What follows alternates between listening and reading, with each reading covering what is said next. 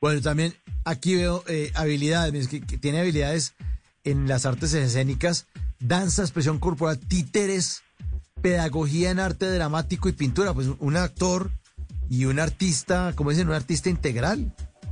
Está en muchas disciplinas, hermano. Sí, bastante integral, aunque ya tengo una barriga bastante desarrollada, pero bueno, he procurado mantenerme.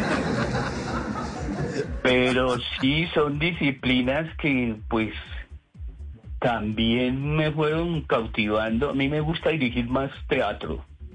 El teatro es muy, muy delicioso dirigirlo, ¿no? Entonces, me gusta mucho esa disciplina. Me fascina y me encanta la pedagogía.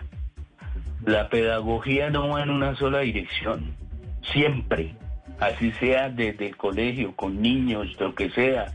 Yo he sido pedagogo de colegio, así arranqué.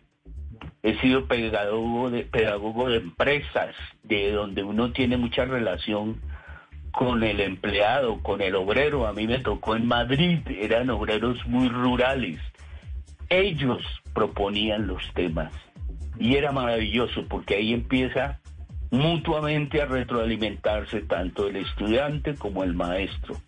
Y obviamente en las academias lo mismo. Yo he disfrutado mucho, muchísimo la pedagogía porque aprendo de las personas con las que alterno. Necesitaríamos todos saber de arte dramático de nuestra vida cotidiana, no importa la profesión que tengamos. No, pues desde que se empiece por donde es. No, que mucha gente ahora no empieza por donde es, porque cree que eso son fórmulas. Pues sí, hay unas pautas de los géneros y de las tramas, pero la inspiración es lo esencial.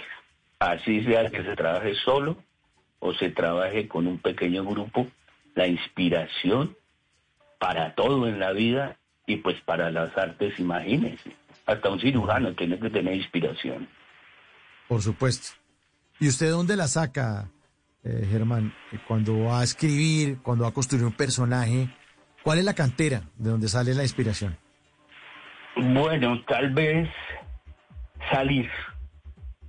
Cuando uno está un poco trancado, estreñido a nivel creativo, pasear en el centro, salir al centro. Mucho los parques, los parques, la naturaleza es una madre muy acogedora que lo tranquiliza a uno mucho, pero para escribir también eso, porque sale uno y todo eso, sobre todo a otras actividades y todo eso, porque muchas veces por donde uno menos piensa, ¡pim! se prende el bombillo y corra uno a escribir porque por fin ya sabe cómo es que él tiene que hacer la cosa. A veces toca llegar y borrar todo lo que se ha hecho y con esa nueva idea reestructurar el objetivo, ¿no? Pues entonces es así, ¿no? Y el amor, obviamente el amor siempre es una gran inspiración. Si no hubiera sido actor, director, o libretista, ¿qué otra cosa le hubiera gustado hacer? Porque claro, los personajes le han permitido encarnar otras profesiones, ¿no? Como el tinterillo este del doctor Mata, bueno, y miles de personajes. Eh, pero dentro de ese paseo por los personajes, por los oficios y por la vida, ¿cuál de esos le gustaba más? pues, oye, esto podría ser pronto una alternativa. A mí me hubiera gustado ser músico de rock. Me hubiera encantado ya yo siento esa carencia. Por ejemplo, a mí me encanta César, que César es un genio total porque maneja todas las disciplinas. Y me encanta que él tiene ese plus. Con César nos conocemos desde el Teatro Libre. Verlo como él fue desarrollando su arte hasta llegar a los niveles que llegó, eso de ser músico a mí me encanta.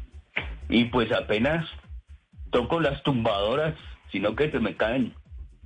En las noches la única que no se cansa es la lengua.